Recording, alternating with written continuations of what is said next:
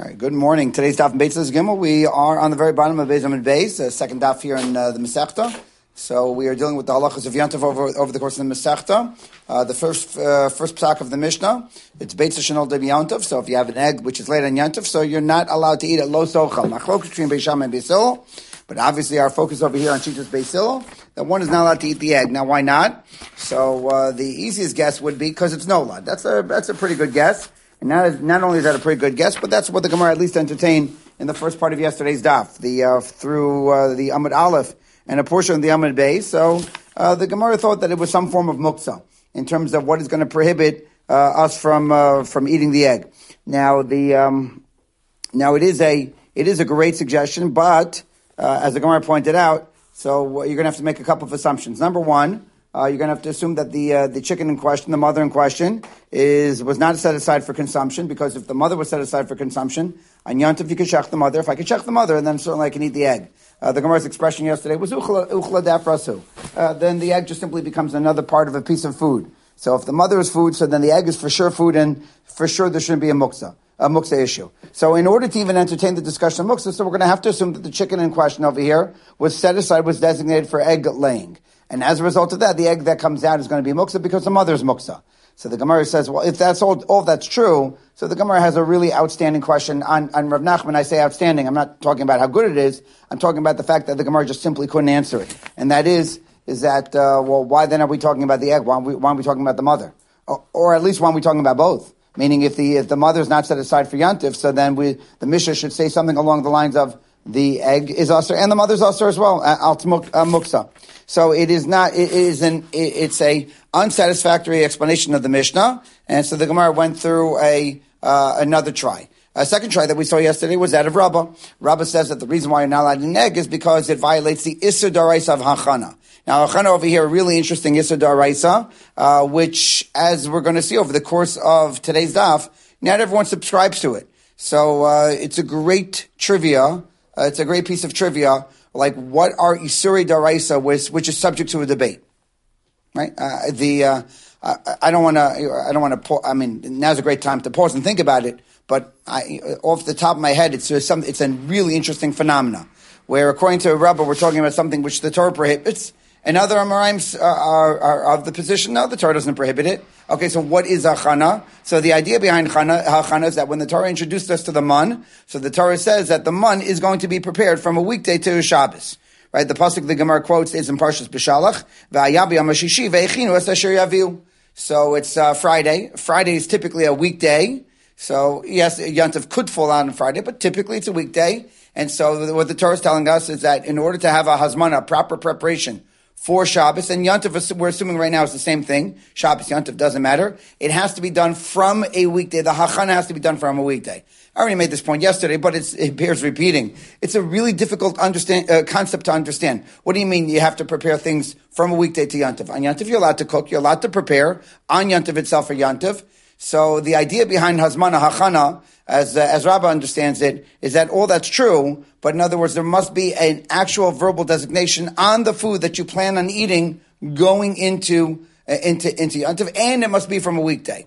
Okay, so that means to say that the food, you could verbally designate the food even though it's not fully prepared, even though you still got to cook it, but that's not a violation of achana. Ah, but the egg is a violation of achana. How is the egg a violation of achana? So the so this got a little bit complicated, a little bit, not not not terribly, uh, but it's a violation of achana because Rabbis uh, suggesting that our Mishnah is not talking about where it's a yontav by itself or a Shabbos by itself, but rather it's talking about where yontav and Shabbos are back to back. And on top of that, you have to add an assumption. The Gemara assumes that any egg that was laid was was was ready, was prepared one day earlier, twenty four hours earlier. Again, as, as I pointed out yesterday, eh, the, the eggs are edible even earlier. Where in fact we're going to see that later in this uh, in this very parak.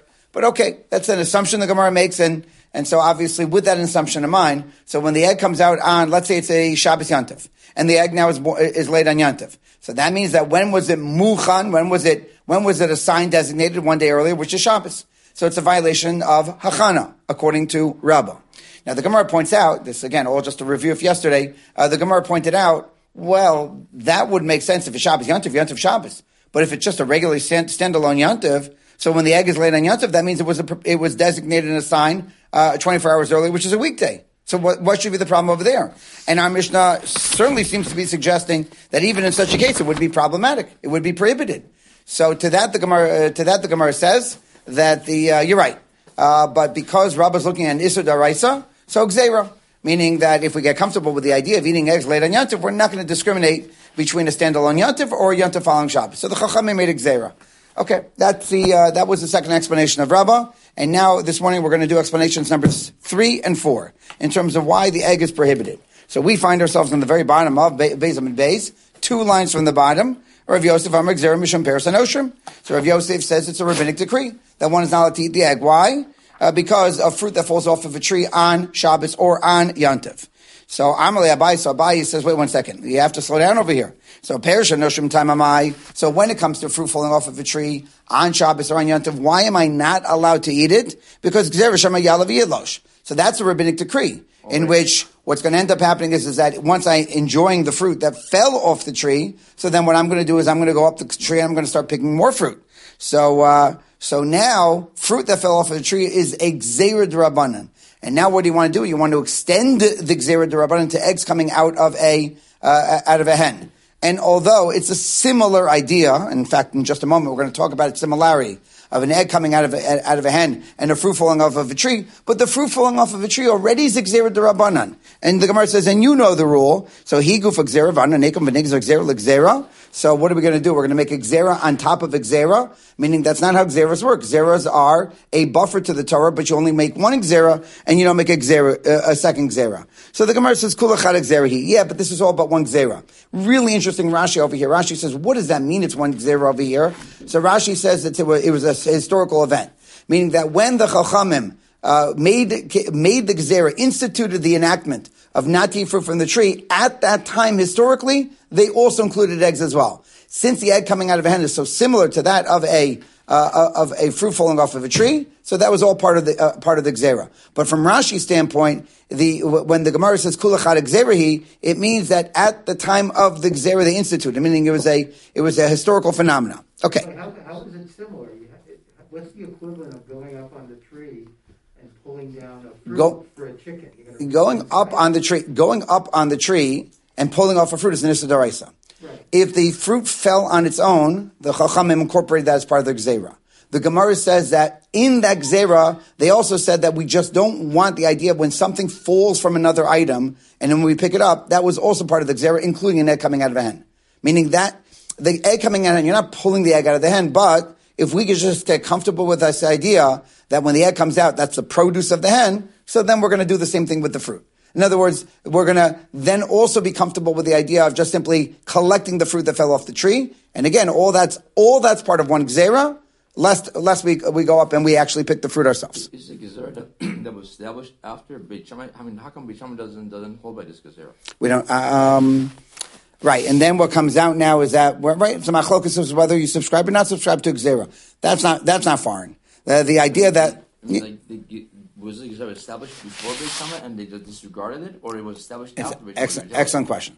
Excellent question. I, I just simply don't have enough information to answer, but it is just it is it is it seems to be right on. But there are a number of occasions where we see the Chachamim are arguing whether there was or was not a Gzera.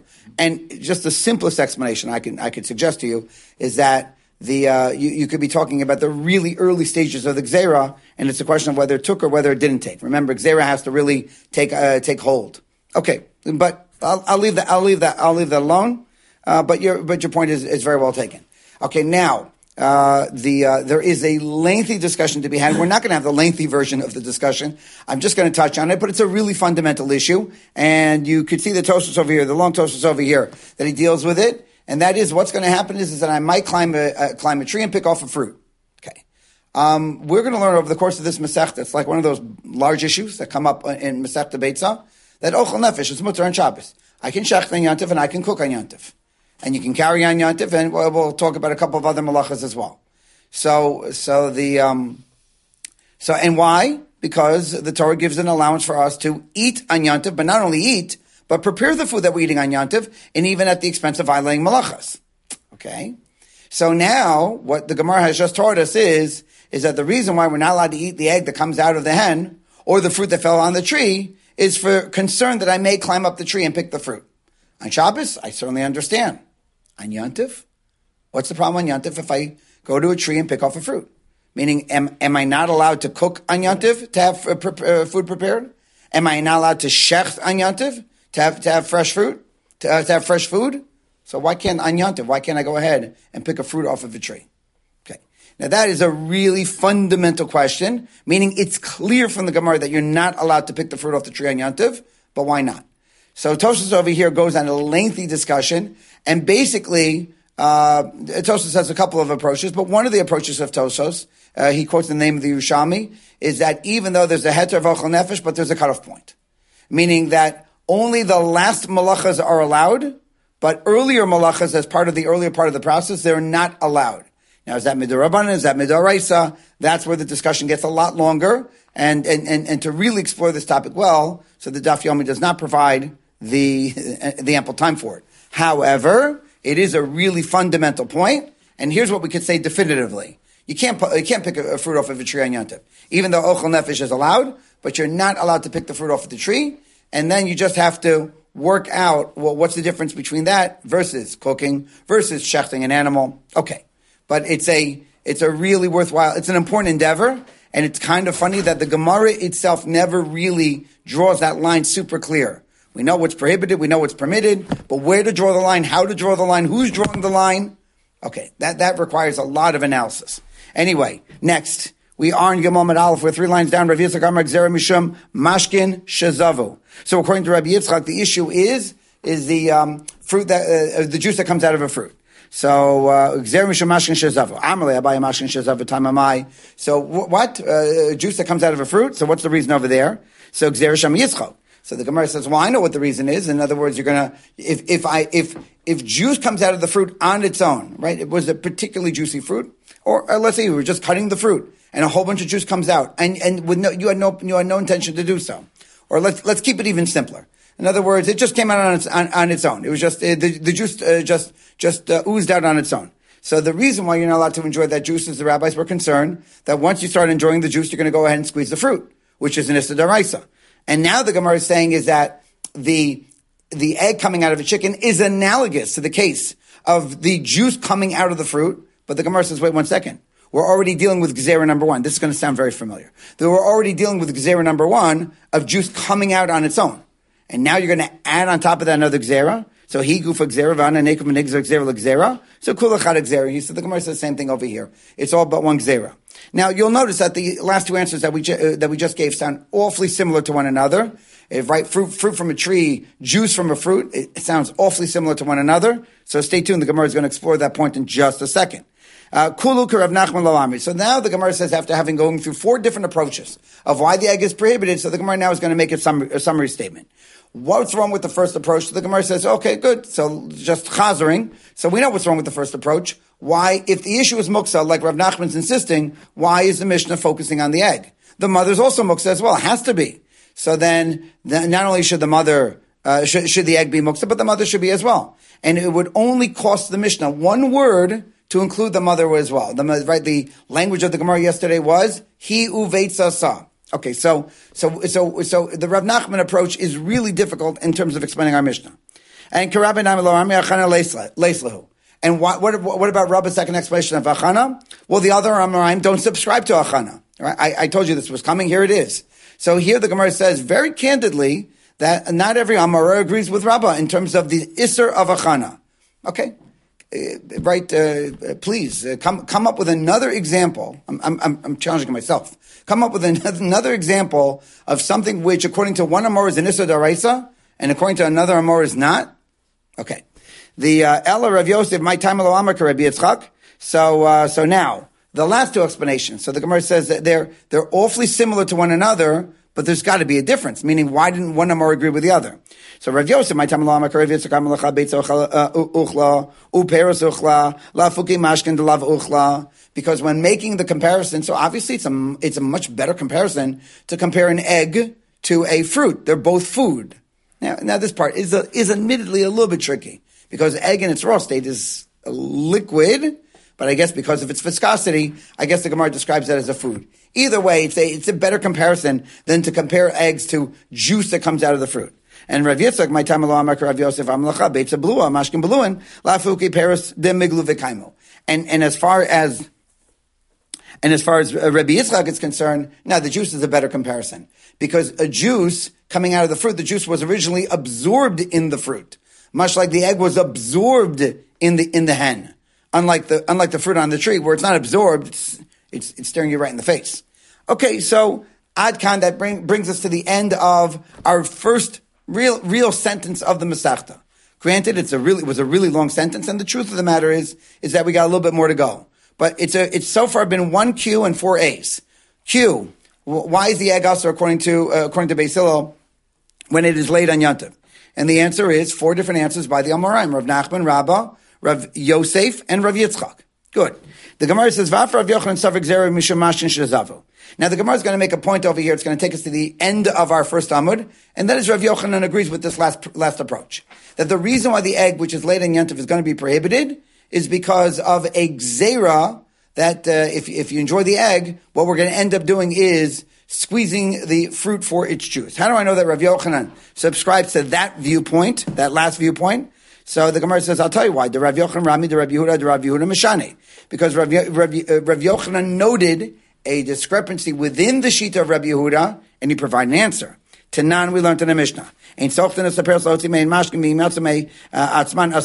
So here in the Mishnah, the Mishnah we, we saw already back in Shabbos, and that is one is not allowed to squeeze fruit uh, in order to extract the juice. And if the juice comes out on its own, meaning you didn't squeeze the fruit, but it came out on its own, it's going to be prohibited. And Rabbi Yehuda Omer, im aser. Rabbi Yehuda in the Mishnah says it, depends on what kind of fruit we're talking about. If a fr- if it's a fruit that you meant to eat, so under those circumstances, the juice that comes out on its own is going to be okay. If it's a, if it's a ju- if it's a fruit that you meant to juice that was designated for juicing, well, if the juice comes out on its own, so I'm then going to be very tempted to go ahead and juice the fruit. So Rav Yehuda makes a distinction of what kind of fruit we're talking about. The Gzera Rabbanan is true, but only for uh, fruits of juicing, not fruits of, of eating. Now, Amakol Ochlin the Rabbi Yehuda Uchla Defras. So what comes out over here is that according to Rabbi Yehuda, so when I have a fruit assigned for eating, so anything that comes out of it is just simply part of the part of its food. Now, Verimino, the Gemara says, now I'm bothered because we have another Mishnah, and this we saw in Eruvin. So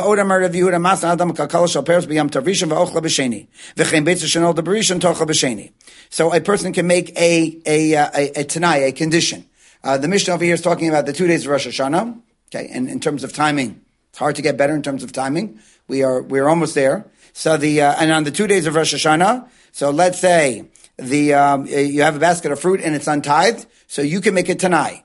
Meaning the two days of Rosh Hashanah, according to this viewpoint, it is not a uni- universally accepted viewpoint, but according to, the, to uh, this viewpoint, uh, the two days of Rosh Hashanah are considered a suffix, which day actually is Rosh Hashanah. And so therefore what you could do is to make a condition.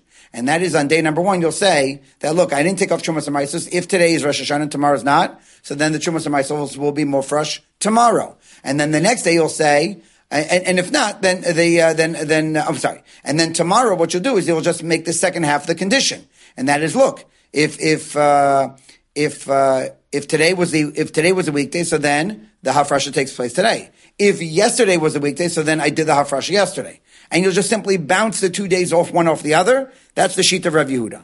Uh, the part that we want to focus on is on, on the next part. Beitza shenol debrishan tocha b'sheni. An egg which is laid on day one, you're allowed to eat on day two. Now why? So again, because one of those days is Yantif, we don't know which one. So if day, if day one was Yantif, then the egg is laid on Yantif, but of course the day after it's fine. Then the second day, if the second day is Yantif, well the egg was laid on a weekday. And then the second day would be fine. If the second day is Chol, so then the egg would be fine. Miman shach, either way the egg is going to be fine. Now, Bisheni and Barishon Lo. Now, Rabbi Yehuda says that that's on day two, but not on day one, meaning the egg that's laid on day one, you're not allowed to eat. Now, Rabbi Yehuda says that the two are problematic one for the other, meaning the Mishnah in Shabbos and the Mishnah in Eruvin are a stira. Now, one's talking about juice coming out, out of a fruit, and the other one's talking about a egg coming out of a hen. And he feels that it's a stira. So already, you get, you, you get the Gemara's point. Meaning, it's only a stira if you believe that the egg coming out of a hen is a derivative of the isser of juice coming out of a fruit. So that means that Rav Yochanan, Rav Yochanan subscribes to Rav Yitzchak. Or Mishani, and, and by the way, as long as we're here, the Gemara gives the answer. Or Mishani Rav Yochanan Muchlefes Hashita.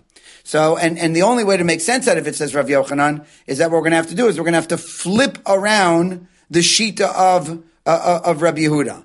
Uh, so that now we're going to have agreement between the two brises. So, um, and now the Gemara makes the obvious point, which is, is that the only way to stira is if you could, if you see the case of the egg coming out of the hen as analogous to the case of juice coming out of a fruit. So that means to say that Rabbi Yochanan agrees with Rabbi Yitzchak that that's the reason why eggs are, are prohibited on Yantiv. Now, Ravina Amar. So look, as long as we, as long as we put the two of these together, so Rabbi Yochanan's answer is, is that we're going to have to do is we're going to have to flip around the, uh, one of the brises. So that now they, the, the brise is going to be aligned. That, that was one approach, but obviously that's a radical approach. So the Gemara now at this point in time is just going to uh, give us two other approaches. Ravina Marlola Motepach, Ravina says it's not necessary to flip anything around. Rav Yehuda Devrem de Rabbanan Kamer Lahu. And Rav Yehuda was not speaking towards his own opinion, but he was addressing the Chachamim's opinion. Look, look, if you ask me, I think it's okay on day one. Why? Because it's just simply, uh, it, it's just simply a food derivative of its mother, meaning the mother's food, and the egg that comes out is food as well meaning Rav Yehuda just simply does not subscribe to uh, to the prohibition of an egg laid on Yantif. So I don't think it's a problem. So, um, but but according to you, Odolimias, Sharia, But look, I understand that you're not going to agree with me on day one. I, I, I get it. But on day two, though, you should be okay with the egg because the two days of Rosh Hashanah are two distinct days of Kedusha. One of them have Kedusha, we just don't know which one. And therefore you could pit one against the other. So the Gemara says, Rabban lo Kedusha achasi. And the Chacham's response back to Rabbi Yehuda is, no, no, it's one, it's one Kedusha. The, the two days of, uh, uh, of Rosh Hashanah are, in fact, one long day of Kedusha, what we describe as Yom. So it's a, it's a singular day. Okay. But that's a second approach in terms of how to deal with it is that Rav Yehuda was not espousing his own viewpoint. He was just trying to argue within the Chachamim's viewpoint. And finally, the Gemara gives the third answer. Ravina Amar, Ravina Bereid Ravula Amar, Hacha B'Tarna goes, Amir Zagado Beitzim, Rav Yehuda Latame, Deislay Muksa. Uh, no, over here, the, the hen in, under discussion was a hen that was designated for egg laying, i.e. the egg is, itself is, um, the, um, the egg and its hen are muksa, and Rav Yehuda subscribes to muksa. It's, it's, it's really that simple. Okay. So, uh, Adkan, that, that takes us to the end of the second part of today's daf, which is, is that we just, uh, the first part we went through the four different reasons why the egg is prohibited when laid on Yantif.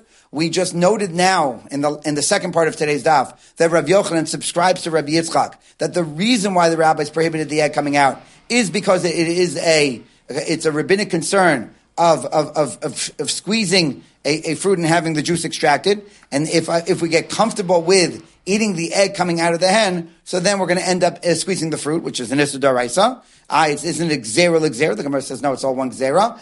And Rav Yochanan agrees with this thought process. We know that Rav Yochanan agrees with this thought process because he pitted two statements of Rav Yehuda, one against the other. And the only way the question even gets off the ground is if you assume that the egg coming out of a hen is analogous to juice coming out of the fruit. Good. And as long as we made, we raised the stira between the two statements of Rav Yehuda, the Gemara gave two alternative ways of how to deal with it. Okay. Meisvei. Okay. So now we are still really on our first topic of the Masechta, and that is the four different reasons why it is that one is not allowed to eat an egg that is laid on Yantif. Meisvei, the Gemara challenges with a brisa. An egg laid on Shabbos or on Yantiv, you're not allowed to move it. Lo lechasas bo uh, uh, esakli. I can't uh, use the egg as a bottle stopper. Now it's got to be a larger bottle, obviously, but in other words, it's muksa, so you can't you can't do that. Let's say your bed is uneven, and so what you want to do is you want to prop an egg underneath one of the legs of the bed to make it even. Now, admittedly, by the way, doesn't sound like the best thing to support the bed. Probably, probably should get something a little bit stronger. But again, it's the same point, which is that it's muksa. Any shtamshus muksa, any usage of muksa is going to be prohibited. And aval, aval kofa Allah zakli b'shvil shaloteshva. Uh, uh, but what you can do, however, is you can take a bowl uh, and, and, and put it on top of the egg in order to protect the egg so that we can enjoy it after Yontif. You're not moving the egg. Now, there is a lengthier discussion to be had over here in terms of this, uh, of this maneuver of taking something which is a non-muksa item in order to service a muksa item.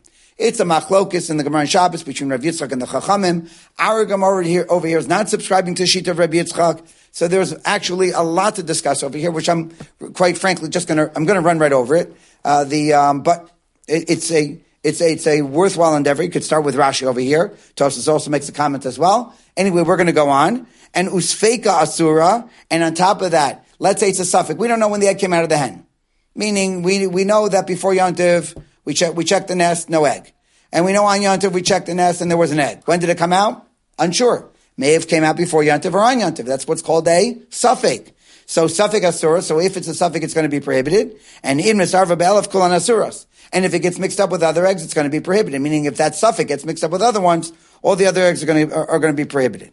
Okay. Now the Gemara says, so let us, after having learned this brisa together, so again, the brisa's simple point is, is that the egg is muksa. But the brisa added a couple of points over here that now we're going to take into consideration and try to plug in all the explanations that we gave up until this point in time. There are four positions to plug in. But of those four positions, it's really easy to organize.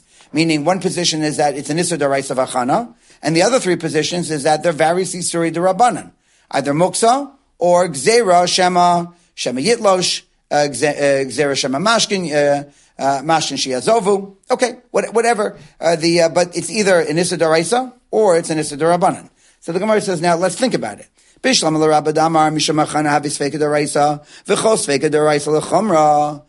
now, on, on the case of the Brisa of Suffolk, so the Brisa said very clearly that if it's a Suffolk, it's going to be Aser. If the Isser under discussion is an Isser Daraisa, which is Rabbah, which is Achana, so then I understand. On a Suffolk, what do we say when it comes to a Suffolk on an Isser Daraisa? So we're going to be Machmer. I totally get it. But Ella, the Rav Yosef, the Rav Yosef, Dami Mishum Zera, Sfeka Dirabanan, he, V'chol Sfeka Dirabanan, Lekula. But according to Rav Yitzchak and Rav, and, and Rav Yosef, and it's interesting, by the way, the Gemara doesn't comment, doesn't mention Rav Nachman over here. Okay. And, and the Rishonim obviously pick up on that, but let's just, let's just focus on Rav Yitzchak and Rav Yosef. And according to Rav Yitzchak and according to Rav Yosef, where the egg coming out in of itself is an Issa Darabanan, so on a suffix Issa Darabanan, where do you think we should go? We should be Makel. So the Brisa doesn't make any sense. So the Gemara says, you're, you're, you're right. That's, that's problematic. Okay, so here's what we're going to do. We're going to go back to the Brisa. We're going to have to reinterpret the Brisa if we're going to defend the sheet of Rav Yitzchak and Rav Yosef, which the Gemara is intent on doing. So we're going to have to go back to the Brisa and we're going to reinterpret the Brisa. So for us on the suffix Treifa. Okay, so the Brisa is shifted on us. And when the Brisa was talking about a suffix, what the Brisa was, was making reference to was a suffix Treifa. The hen, the mother may or may not have been a Treifa. We're unsure. Okay, what exactly are the circumstances where it's a suffix, uh, right? While, while it was, was it during the, the, the mother being alive? We generally speaking, we really don't know about the status of a treifa, and we generally assume that the animal is not a treifa while it's alive. Okay, so admittedly, just even to get to this point is a little bit challenging where it's a suffix treifa, but let's say we're here. Now, of course, a treifa, if the mother's a treifa, the mother is an issa daraisa. And on top of that, any anything that it produces, uh, eggs or milk, but because we're talking about birds, so it's not a mammal. We're only talking about eggs. So the eggs that come out of it are going to be prohibited. Isser min Torah, right? By the way, same thing is true with a animal that produces milk. Meaning, if the animal's a treifa, the milk that it produces is going to be an isser, an isser min Torah, right? Kol yotze min tame. So over here, the mother is a treifa. Well, we don't know, but it's possible that the mother's a treifa. So eh, the mother's a treifa, and meaning to say, now it's a suffix on a nissa daraisa. That's how we'll interpret the brisa. Admittedly, by the way, that's a stretch. Meaning the brisa was first talking about an egg on yantav muksa, and now it transitioned, it shifted right over to the case of the suffix where it's now talking about suffix treifa. Okay, that's a, it's not an easy way to read the brisa, admittedly, but it is the defense of Rav Yitzchak and Rav Yosef. So the Gemara says, Yihachi ema So the Gemara says, wait one second. So we're talking about a suffix treifa. Well, that doesn't make sense because look at the next line of the Mishnah, or of that brisa. It says, Nisar of Kulan Asuros. What happens if it's a Tarovis? It's all going to be prohibited. Now, this is going to be ironic and interesting, but it's absolutely true. if you were assuming like like we were that we were talking about an egg being usher because of either muksa or let's say better, like like the Gemara said it, either because of gzera shema yalavi itlosh, gzera mishum mashkin shezavu. If it's if it's one of those, and it's a tarovis that actually will make sense in the brisa. But if we're talking about a suffix treifa, then it doesn't make sense. Why? What's the difference? Gemara goes on to explain. Because Iyamar Bishlam Safik Yom Safik Chol Havi Davishesh Lamatirin. V'chol Davishesh Lamatirin Afilu Be'alf Labato. Because we have a concept of Davishesh Lamatirin. And that is, is that if something's temporarily usher, don't rely on bittel. For a really simple reason, says Rashi. You don't have to. Right. Meaning if something is temporarily usher, so we'll wait a day. Rather than eat the egg via the, via the, the, the institution of bittel, you know what's going to happen in one day? The egg is going to become totally mutter. So don't rely in bittul on a davar sheish lamatirin. Okay? And, and Rashi's explanation is, Achi ochlanu be'isr, tochlanu be'heter. Okay, good. But Eli amar safik treifa. But if you're suggesting that the Brisa is talking about a safik treifa, safik treifa is not a temporary isser. It is now going to be permanently usser. And it should be subject to bittul. So davashin lamatirnu v'tibata beruba, and it should become batal berov. So then the Brisa doesn't make any sense. So again, I, I, know this is a, this part's a little bit complicated, but the truth of the matter is, if you're following the flow of the Gemara over here, it really it re, it really is a it's an organized flow. Meaning, we quoted a brisa. The brisa talks about the egg being muksan yantiv, but then the brisa made it went, went on to make two more points. One is that a suffix beitza is going to be usher. Two, the tarovis of such a suffix beitza is also going to be usher as well.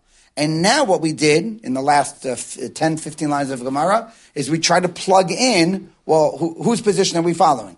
If we're following Rabba's position that we're talking about that the egg is an issue of achana, achana is an daraisa, then I get it. I get, I get the, uh, the, the, the brisa. The brisa makes perfect sense because we're going to be machmer on a suffix daraisa. Uh, the, uh, but if we're talking about an isser derabanan, like Rav Yitzchak uh, uh, suggests, like Rav Yosef suggests, so then on a suffix, on a Nisa Durabanan, we're going to be Machmer, we should be Mekel. So the Gemara says, okay, so, so what we did is that we defended their position. When the Brisa was talking about suffix, the Brisa was not talking about an egg laid on Yanta, but rather it, it, was talk, it was talking about an egg coming from a treifa, a treifa bird.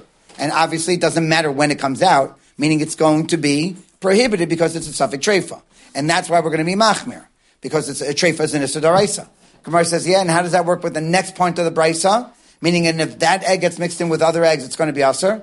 So if you were going like uh, uh, with, with, the idea that it was a temporary iser, so i.e. suffix whether it was late on yontiv or not late on yontiv, so then fine, it's davar matirin, temporary iser. So don't rely on bittel. But if it's suffix treifa, so then then it's impossible to understand why shouldn't there be bittel. Okay. Now the Gemara is at this point in time ready, ready, and prepared to answer this question of why would there be bittul if in fact we're talking about not a davashesh matirin, but if in fact we're talking about an isser that is permanent. Now so now we get to the issues of of bittul blockers. Meaning there are sometimes areas in halacha, yeah, I know. sometimes areas in halacha where, where, where the rabbis prohibit, uh, prevented bittul. They block bittul. Okay, bittul blockers. So the uh, and and generally speaking, the idea is is that the rabbis block bittul when the tarovis when when the mixture of items are really significant. Now, significance can be expressed in a number of different ways. We're going to be talking about significance in terms of how things are counted. Are they sold by count? If something is sold by count, so that gives significance to an item, and the, and the rabbis block bittul.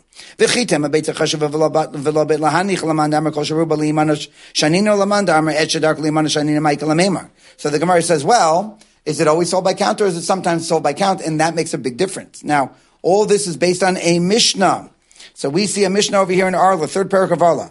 Mishi hayulo tilson yidlaku nitarva bacheres vacheres vacheres yidlaku Meir. So if I had bundles of now, Tilson, I know, I know it's fenugreek. I still don't know what fenugreek is. It doesn't matter. Huh? You have it? Okay, good, good. So the, so the, um, or, and it, it's either, uh, either of Kalai Kerem, so you have to destroy it. If it gets mixed in with others, you have to destroy it. This is all the position Rabbi Meir. And the Chachamim say, no, there's going to be bittul. Now, by Kalai Kerem, the ratio for bittul is 1 to 200. Now, why, why that number? Not for now. Anyway, that's the ratio of bittul for kalaya kerem. Shahaya Rabbi Meir Omer Eshadark Limanos Mikadesh. Now, Rabbi Meir says, well, the, the reason why there's no bittul is because we're talking about something which is significant. Why? Because it's sold by count. Now, over here, if, if you had a pencil right now, what you would be circling in the Gemara is the statement that Rabbi Meir made. Es Shadarko Lima, Limanos. That which is sold by count. Now, we're gonna, we're gonna come back to that in just a moment. Now, the Chachamim say that only six things are going to be uh, uh, blocked for bittul. And Rabbi Kiva Omer Shiva, and, and Rabbi Kiva says that there are seven items. And this is the list of six for the Chachamim. Again, not, not right now relevant to our discussion, but just quickly run through them. Egos Iprach, Rimoni Ba'adan, Chavios Susumos, and Chilfei Tardin, V'kilchei Kruv uh, Yavanis. And Rabbi Kiva Mosif, Afki Karsha Balabais. So please forgive me as I'm not going to try and, and, struggle to explain each one of these items. But anyway, these six items for the Chachamim are significant and therefore not going to be subject to bittul. Now, haray eh, la arla arla, haray la klai karam, klai karam. Whatever subject to arla is arla, whatever subject to klai karam is in fact klai karam. But anyway, in that Mishnah arla, Rabbi Meir said that anything which is subject to be sold by count is not going to be is not going to be mevutal, so it won't be nullified because it's significant. Now, in that statement of Rabbi Meir, he said es shedarko limanos. V'idmar la Rabbi Yochanan Maya shedarko limanos. And Rabbi Yochanan ever teaches that Mishnah Arla, he always says the words es shedarko limanos. And Rabbi Shimon Malakish Amar Kol Shedarko Limanos Shanino. And Rabbi Shimon says, no, not Es Shedarko Limanos, but rather Kol Shedarko Limanos. So Hanich Rabbi Shimon Malakish. So according to Reish Lakish now, we are good. Now let's, let's put all this together. Meaning, according to Reish Lakish, you have something that's sold by count. Not exclusively by count, but mo- most of the time sold by count. And that happens to be in our day and age, in age, eggs are always sold by count. Right? You never, um, we never, in, in our purchasing of eggs, we, we never buy eggs by a basket. Okay? But in the time of the Gemara, most of the time they were sold by count, but not all the time. So, if you say like Reish Lakish, where Reish Lakish is uh, nusach of the Mishnah is kol shadar limanos, that means that it's generally sold by count, which back in the time of the Gemara, that's eggs, that's a description of eggs, so then it's not subject to bittul. Oh, so why isn't there bittul by eggs? So according to Reish Lakish, in his presentation of the Mishnah Arla, the answer is because it's generally sold by count. Ella, let me just finish. Let me say, just let's just finish this thread. Ella Rabbi Yochanan my. But according to Rabbi Yochanan, the only way that the rabbis block bittul is only if it's exclusively sold by count, and an egg is not exclusively sold by count. Again, things have changed since then, but back then it was not exclusively sold by count, and therefore it should in fact be subject to bittul. And meanwhile, the Brisa told us that eggs are not subject to bittul. Okay, so the um, so that becomes a problem. And what the Gemara is going to do, this is where we're going to pause. And what the Gemara is going to do is that the Gemara is going to present an opinion that says that yes, there is an opinion out there uh, the uh, that we're going to just simply align with this brisa that even though eggs, according to Rav Yochanan, are generally sold by count and not subject to bittul, but we're going to find a Tana who does in fact support this position that the eggs are not subject to bittul, and then we'll take that Tana and we'll align it with the brisa. But the next part of the Gemara goes into tomorrow's daf, so this will be our pausing point. In, in our age eggs are sold by a dozen, not individually. No, but by count though. A dozen is a count. You, uh, by by count. Okay. You don't buy a pound of egg. By twelve. Okay. That, but Quick. yeah. But, but each individual egg is significant. No, no. So, so by count is, is, is the issue. It's that, that that's the that's that's the working issue of the Gemara. Okay, let's quickly recap. Okay, in terms of organization, of today's daf. Admittedly, by the way, the daf, the daf really did jump around. But if once you see the flow, it's good. So number one, the Gemara, the Gemara uh, wrapped up the four different opinions in terms of why the egg laid on Yantiv is going to be Aser. And in the order of presentation in the Gemara since yesterday's daf, it is Rav Nachman, Rabbah, Rav Yitzchak, and Rav Yosef. Okay. Um, those those last uh, sorry Rav Nachman sorry I right I almost I almost got it right Rav Nachman Rabbah Rav Yosef Rav Yitzchak Okay, those are the four. those are four explanations. The Gemara noted on the Amud Alpha of today's daf that Rav Yochanan is in agreement with Rav with, with Rabbi Yitzchak. That's Gzera because once we get comfortable with enjoying the eggs coming out of a out of a hen, so the rabbis made Gzera because then we're going to get comfortable with the idea of extracting the juice from a from a fruit. That was Rav Yochanan's viewpoint. And we know that because Rabbi Yochanan pitted a stira between Rabbi Yehuda and Rabbi Yehuda and, and, and, and had to answer it. And the only way it's a stira is if he assumes like Rabbi Yitzchak. And then on the Amud Beis of today's daf, after the Gemara giving a couple of other ways of uh, how, to, how to deal with the steer and Rabbi Yehuda, so on the Amud Beis of today's daf, on Gimel Amud Beis, we, we, we learned the Brisa. The egg is muksa, says the Brisa. I can't move the egg, I can't, I can't, I can't have the egg do any kind of servicing for me. Anyanta because the egg is muksa. Ah, but the Brisa also said that a suffix is aser, and the Brisa also said that a tarovis is going to be aser as well. And what we did with those, with that last two points of the Brisa is we struggled. Is that brisa work out better for Rabbah? Does it work out better for Rabbi Yitzchak, Rabbi Yitzchak and Rabbi Yosef? It works out better for Rabbah, but the Gemara now spent the rest of today's daf defending Rabbi Yitzchak and Rabbi Yosef that even though the isser of the egg coming out is an isser de Rabbanan, and normally, of course, on a suffix on an isser de Rabbanan we'd be mako, uh, but the Brisa wasn't talking about suffix when, when the egg was laid. It was talking about suffix in terms of the mother that produced it, i.e., the mother was a treifa and so it's a suffix on a treifa. So then the next part of the brisa is really difficult because if the egg is a suffix treifa and it gets mixed in with others, so you're talking now about a permanent iser, so there should be bittul. So what the Gemara is trying to argue, and we're still in that middle of the argument, is that the reason why there's no bittul is because it's a davar chashav. But we're trying to wrap our heads around the idea that the egg is a davar chashav, but it really depends on how you, how you learn that Mishnah in Arla and what your proper nusach of that Mishnah Arla is. So for Reish Lakish, good, it works out that the egg is a davar chashav because it's generally sold by count. But according to Rav Yochanan, it's not a davar chashav because it's not exclusively sold by count, and so therefore we are right now trying to figure out how is the egg a davar chashav.